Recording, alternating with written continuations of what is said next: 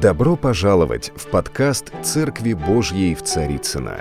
Надеемся, вам понравится сегодняшнее слово. Спасибо, что вы с нами.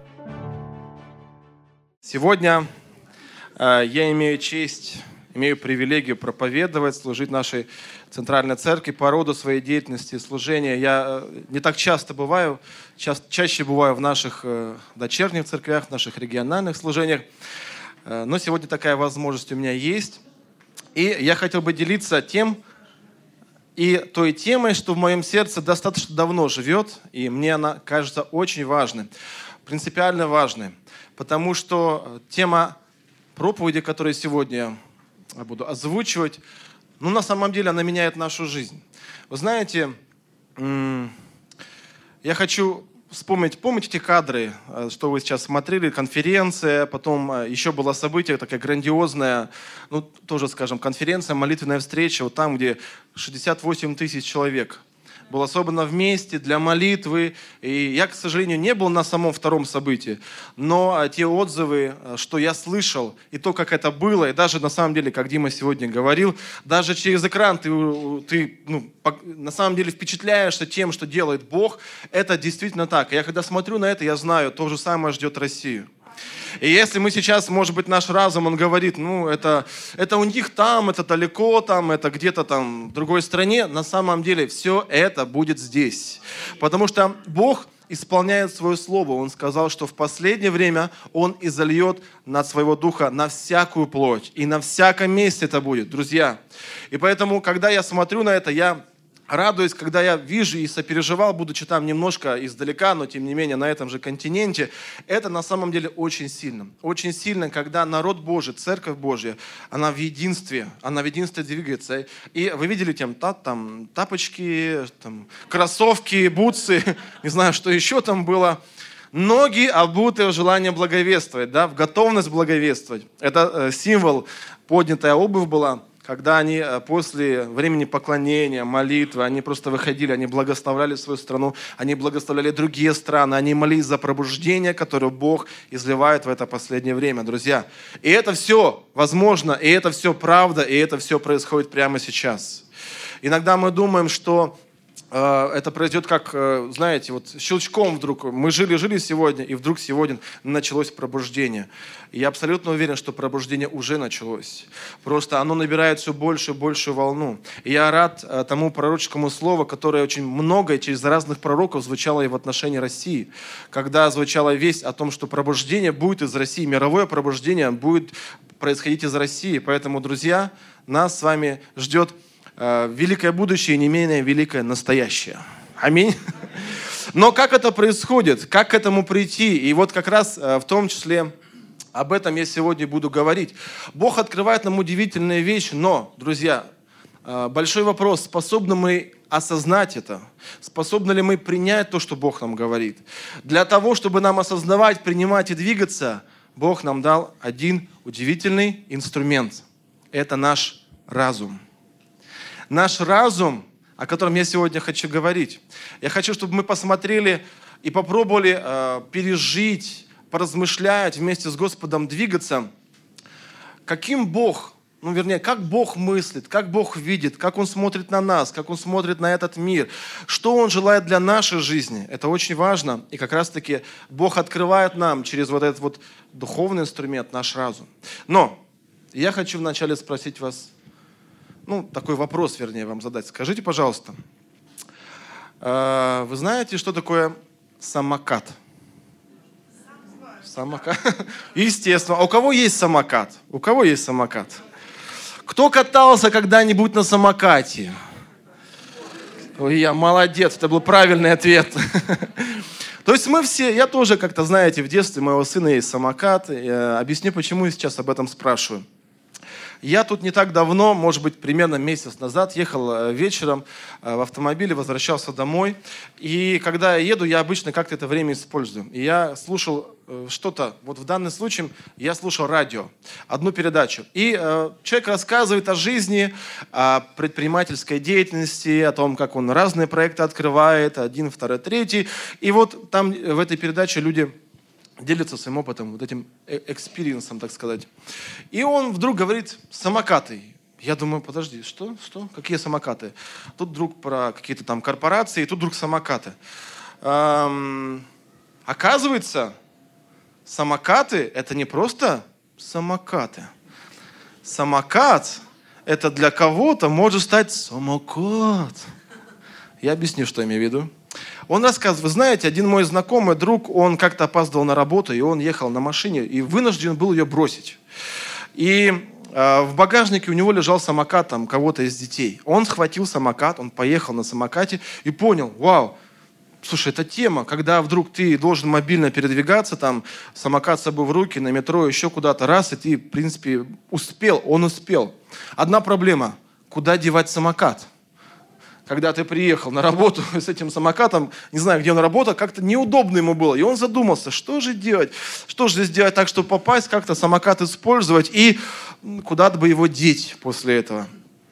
А он был человек предприимчивый, и он стал разрабатывать бизнес-проект аренды самокатов. Вы слышали о таком бизнес-проекте? Я не слышал вот до той передачи, буквально месяц. Оказывается, у нас уже в Москве есть прокат самокатов.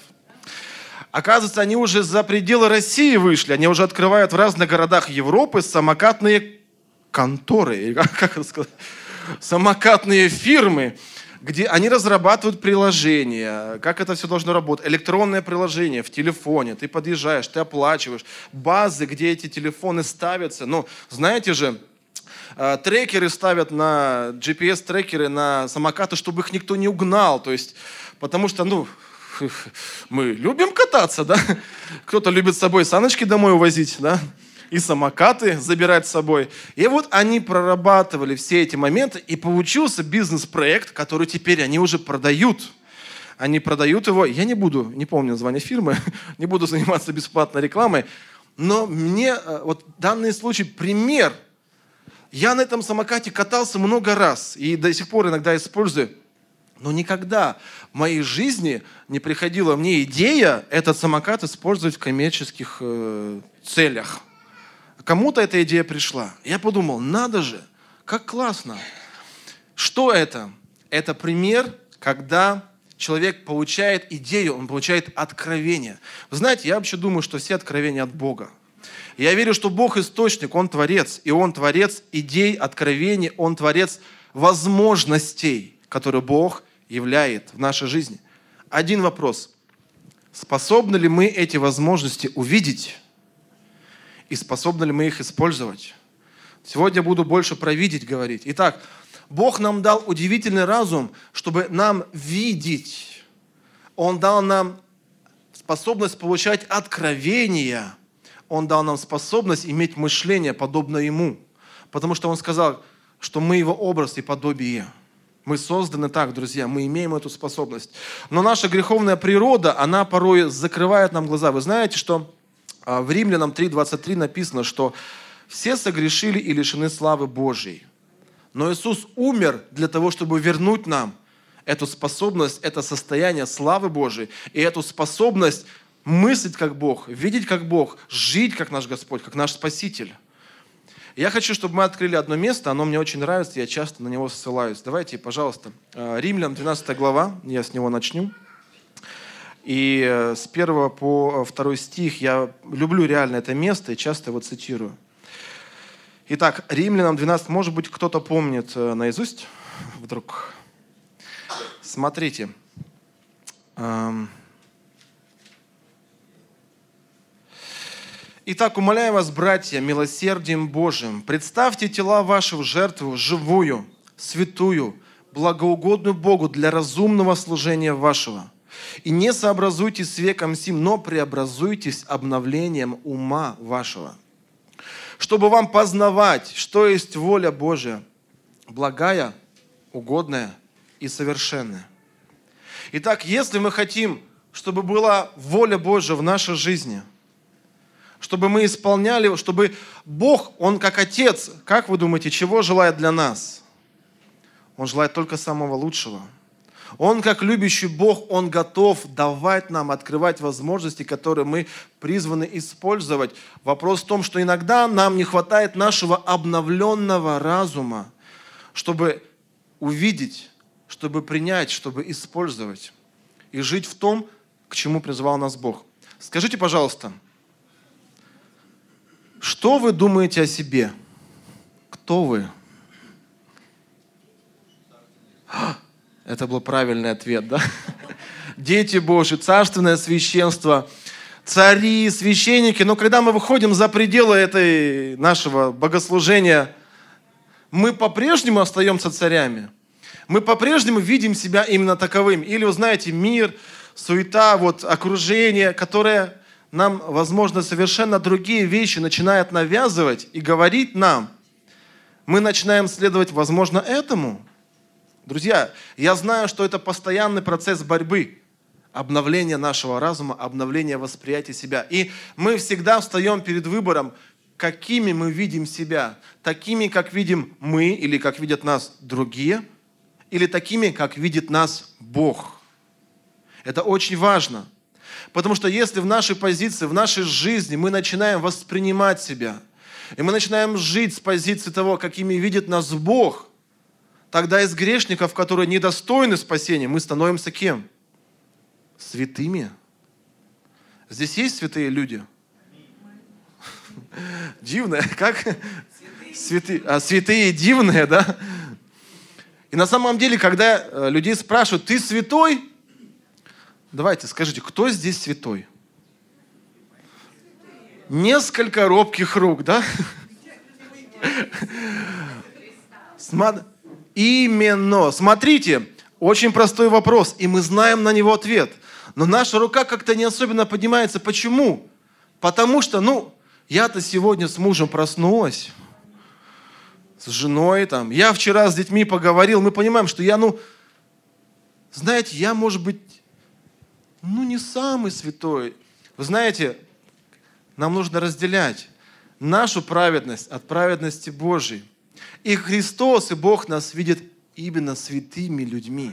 Если мы видим себя святыми, мы начинаем поступать как святые люди. Если мы видим себя грешниками, мы начинаем жить как грешники. Это очень простые, но очень истинные, но очень правильные слова Писания. Что оно говорит нам, что у нас новая природа, мы новое творение. Но постоянно, как Павел говорит, нам нужно умирать для старого, чтобы жить в новом. Для этого нам нужно обновление нашего разума. Нам нужно обновление того, какими Бог видит нас. Я хочу открыть еще одно место. Э, это притчи, 30 глава. Книга притч, 30 глава. Давайте мы посмотрим и поразмышляем немножко о том, о какими видит нас Бог. Какое мышление Он ожидает от нас. Притча Соломона 30, 21 стих. Смотрите, от трех трясется земля, четырех она не может носить. Раба, когда он делается царем. Глупого, когда он досыта ест хлеб. Позорную женщину, когда она выходит замуж. И служанку, когда она занимает место госпожи своей. Смотрите, интересно, да? Интересно и немножко непонятно.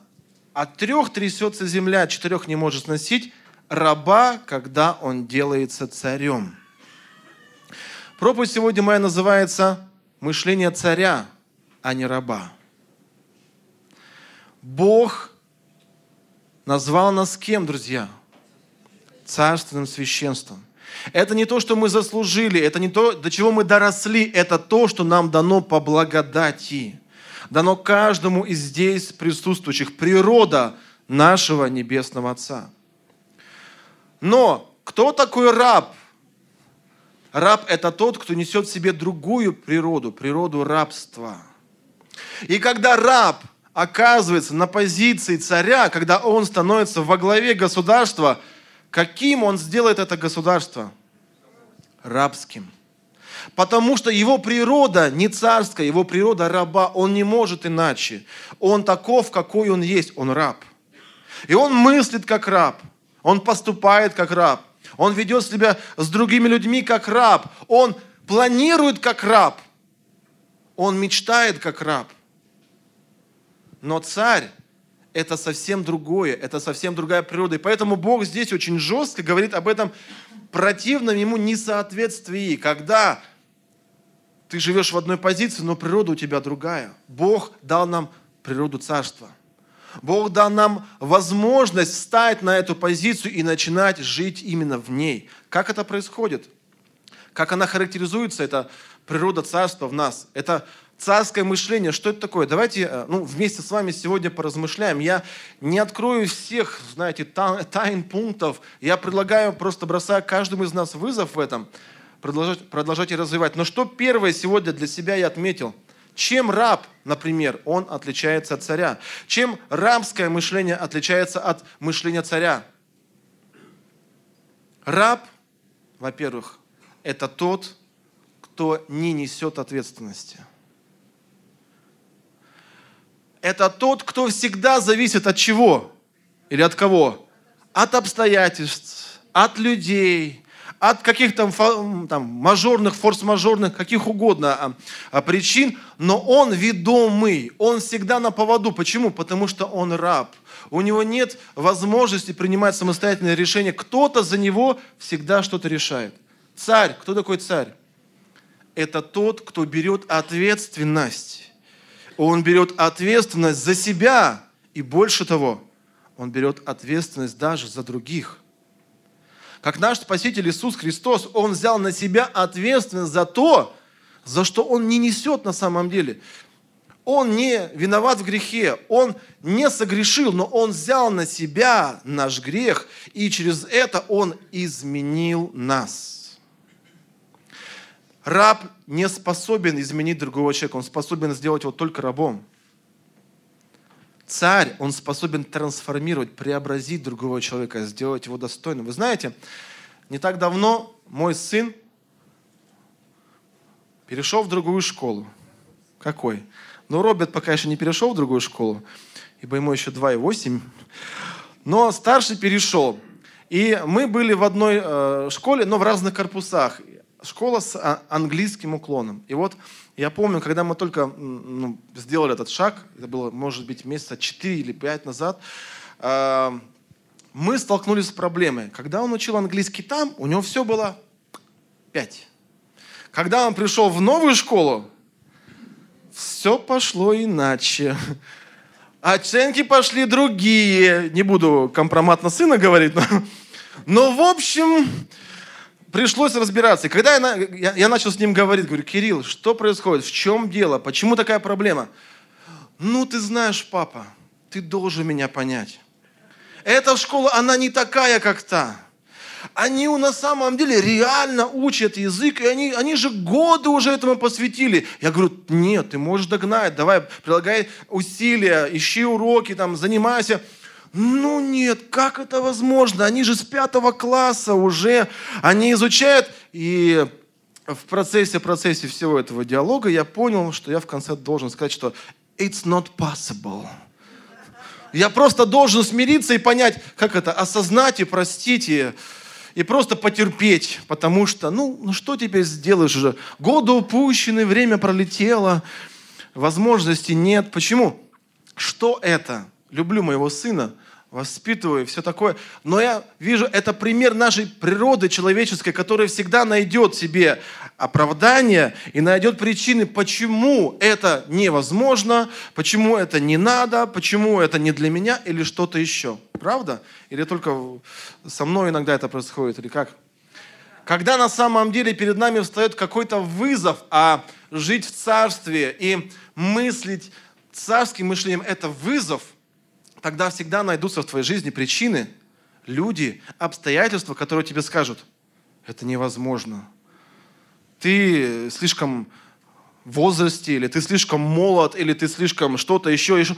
Много-много чего-то тебе будет сказано. Почему меняться в Божьих глазах уже невозможно? Почему меняться в своей жизни уже невозможно? Но на самом деле Бог смотрит на нас совершенно иначе. И Он видит те возможности, которые ты сейчас не видишь, но это требует вызова и принятие ответственности за свою жизнь, принятие ответственности за решения, которые ты принимаешь. И этим отличается царское мышление от мышления раба. Царь, он берет на себя ответственность. Раб, он ищет оправдания. Чем еще отличается э, раб от царя? Раб – это тот, кто заключен, скован, он сидит, он обременен, и он вынужден находиться в таком состоянии. Царь – это тот, кто распространяет свое царство, он всегда выходит из того состояния, которое в нем есть. Он, ну, по крайней мере, нормальный царь, он всегда хочет чего? Чтобы его царство росло, распространялось, богатство увеличилось, да? Почему наша Российская империя так велика и необъятна? Потому что наши правители нашей страны, они испокон веков думали, как там расшириться, больше ресурсы, больше земли, распространиться, э, теперь уже Российская империя и так далее, так, тому подобное. Это э, нормальное состояние царя, который хочет распространять свое царство. Каково э, состояние раба?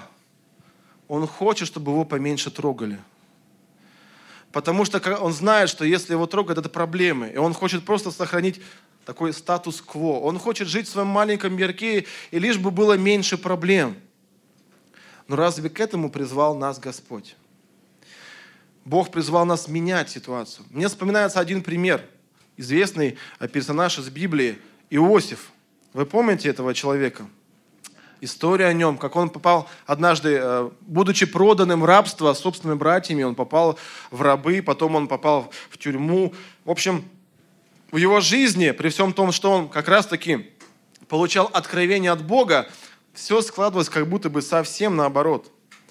И, и вроде бы все началось хорошо, жил в семье отца, красивой одежды, любимый сын, и богатый отец, в принципе, который э, думал о его будущем и предполагал самое лучшее – все в одночасье изменилось, но не изменился, к счастью, Иосиф, друзья.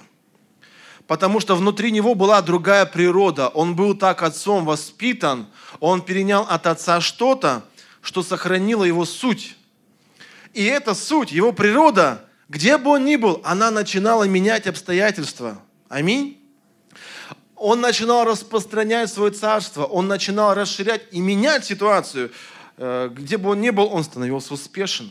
Почему? Потому что Бог был с ним.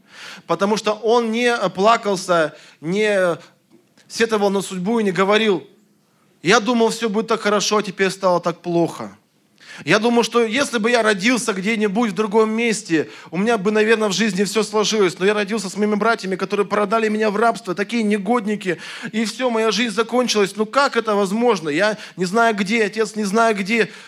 Все, моя жизнь закончена. Сколько раз в его жизни наверняка такие мысли к нему приходили. Я не знаю, сколько раз в твоей жизни к тебе приходили мысли, все кончено. Поезд ушел, вертолет улетел, не знаю, что еще прошло, все возможности вышли, Алис капут и, и так далее. Но Бог – это Бог возможностей. Нам очень важно сохранить природу Бога внутри себя и понять, что Бог гораздо больше обстоятельств. И понять, что Его воля гораздо больше воли людей. И осознать, что на самом деле мы, как дети царя, мы в Его руке. И как бы странно э, не казалось тебе место, в котором ты сейчас находишься в твоей жизни, и вообще оно совершенно как царский дворец, возможно, не выглядит, правда? Но по какой-то причине Бог ведет тебя именно таким путем. И вы знаете, очень интересная мысль, которую я вот не так давно получил, как для себя лично, что на самом деле э, в нашей жизни не, не цель Бога довести нас из пункта А в пункт Б в нашей жизни и остановиться на этом. Наша жизнь с Богом – это постоянный путь, постоянный процесс – постоянное движение, постоянное изменение. И только одна конечная точка у нас будет, друзья, где? Там, на небесах. Когда мы дойдем до нашего царства. И когда ты чего-то достигаешь, может быть, ты уже э, подумаешь, ну все, хорошо, в принципе, можно остановиться. Бог бросает тебе вызов. Почему? Потому что Он творит новое. Он Бог возможностей, новых возможностей для тебя. Но эти возможности порой очень странным путем приходят к тебе. Я э, не так давно, вот, когда был на конференции, обратно ехал и три дня провел в интересном городе под названием Лос-Анджелес. Э, я видел его с разной стороны. В этот раз я увидел его новую грань. Расскажу какую. До этого я остановился в другом городе, хорошей семье, христиан, э, большая семья, предприниматели, ну, хороший дом, все классно. Просто я, ну, вау, вот это супер. Ну, при этом, конечно, встают в 6 утра, там работают, да, немало, скажем так, чтобы так жить. Но тем не менее, три дня после этого я прожил в Лос-Анджелесе. А, чтобы как-то сэкономить, э, самый экономный вариант это оказался э, хостел. Вы бывали в хостеле?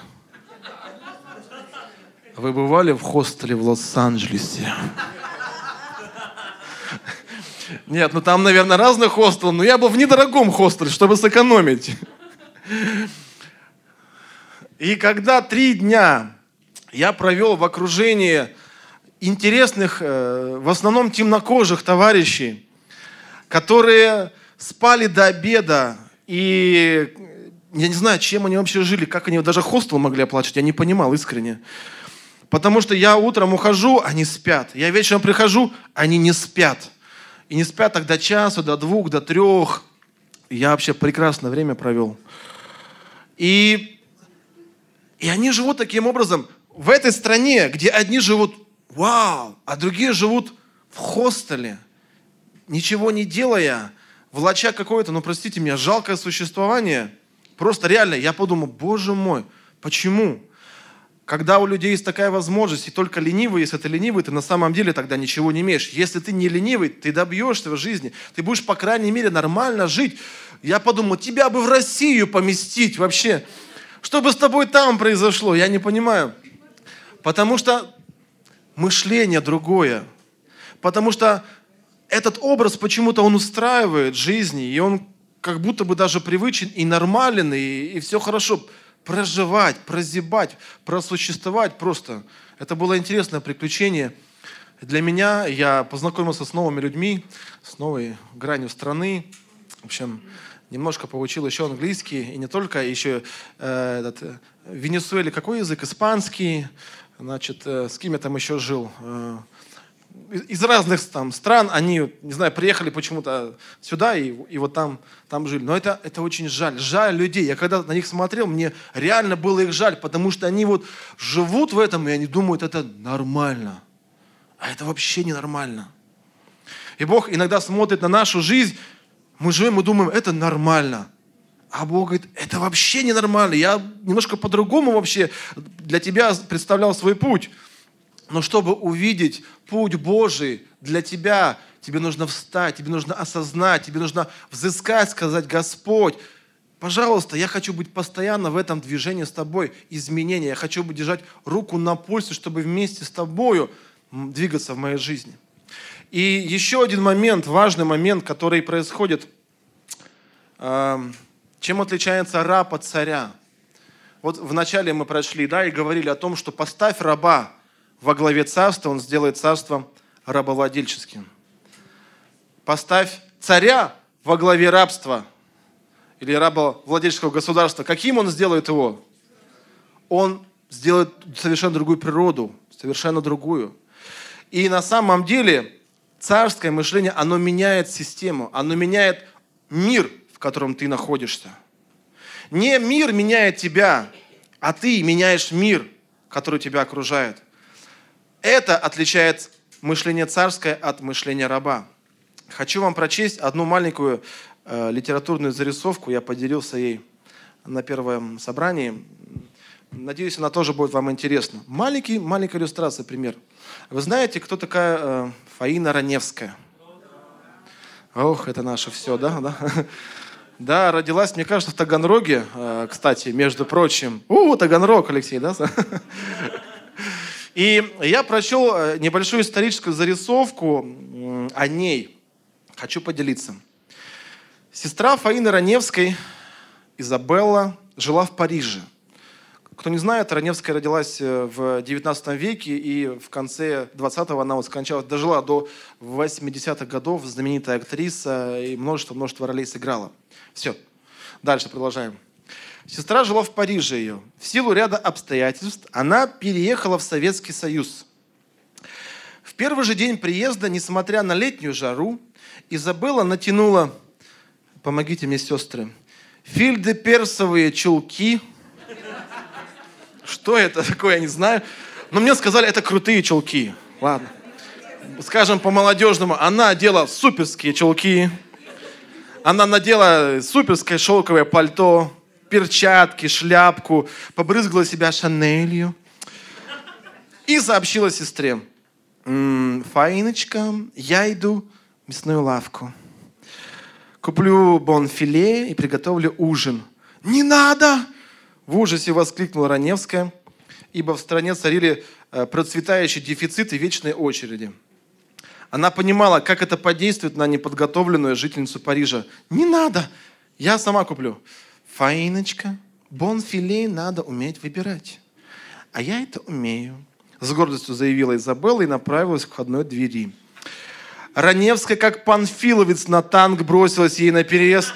«Я пойду с тобой!» Фаиночка, один фунт мяса выбирать вдвоем – это нонсенс, заявила сестра и вышла из квартиры. Раневская сделала последнюю попытку спасти сестру от шока советской действительности. «Но ты же не знаешь, где наши магазины!» Та обернулась и со снисходительной улыбкой упрекнула. «Фаиночка, ты думаешь, я не смогу найти мясную лавку?» И скрылась в лифте. Раневская рухнула в кресло, представляя себе последствия первой встречи иностранки-сестры с развитым советским социализмом. Но говорят же, что Бог помогает юродивым и блаженным. Буквально через квартал Изабелла Георгиевна наткнулась на маленький магазинчик, вывеска над которым обещала мясные изделия. Она заглянула вовнутрь, у прилавка толпилась и гудела очередь. Потный мясник бросал на весы отрубленные им хрящи, жилы, именуя их мясом. А в кассовом окошке толстая кассирша с башней крашенных волос на голове, как собака из будки, периодически облаивала покупателей. Бочком, бочком Изабелла пробралась к прилавку и обратилась к продавцу. «Добрый день, месье. Как вы себя чувствуете?» Покупатели поняли, что это цирк. Причем цирк бесплатный. И как э, в стоп-кадре все замерли и затихли. Даже потный мясник не донес до весов очередную порцию мясных изделий. А бывшая парижанка продолжала. «Как вы спите, месье? Если вас мучает бессонница, попробуйте перед сном принять две столовых ложки вина. А как ваши дети, месье? Вы их не наказываете? Нельзя наказывать детей, можно потерять духовную связь с ними. Вы со мной согласны, месье? «Э, да, наконец выдавил э, себя оторопевший мясник и в подтверждение кивнул. Я не сомневалась. Вы похожи на моего учителя словесности, и у вас на лице проступает интеллект. Э, не очень понимая, что именно проступает у него на лице, мясник на всякий случай смахнул с лица пот. «Месье», перешла к делу Изабелла Георгиевна. Мне нужно полтора фунта бонфиле. Надеюсь, у вас есть? «Э, да, кивнул мясник и нырнул в кладовку. Э, его долго не было. Очевидно, он ловил теленка, поймал его, зарезал, приготовил бонфиле.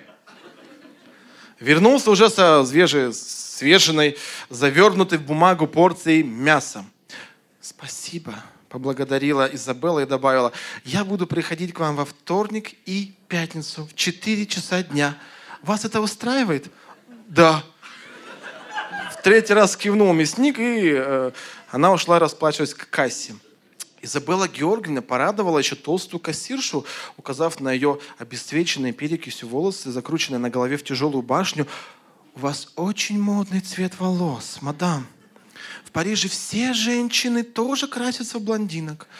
Но вам лучше распустить волосы, чтобы кудри лежали на плечах. Распущенные волосы, мадам, они украсят ваше приветливое лицо.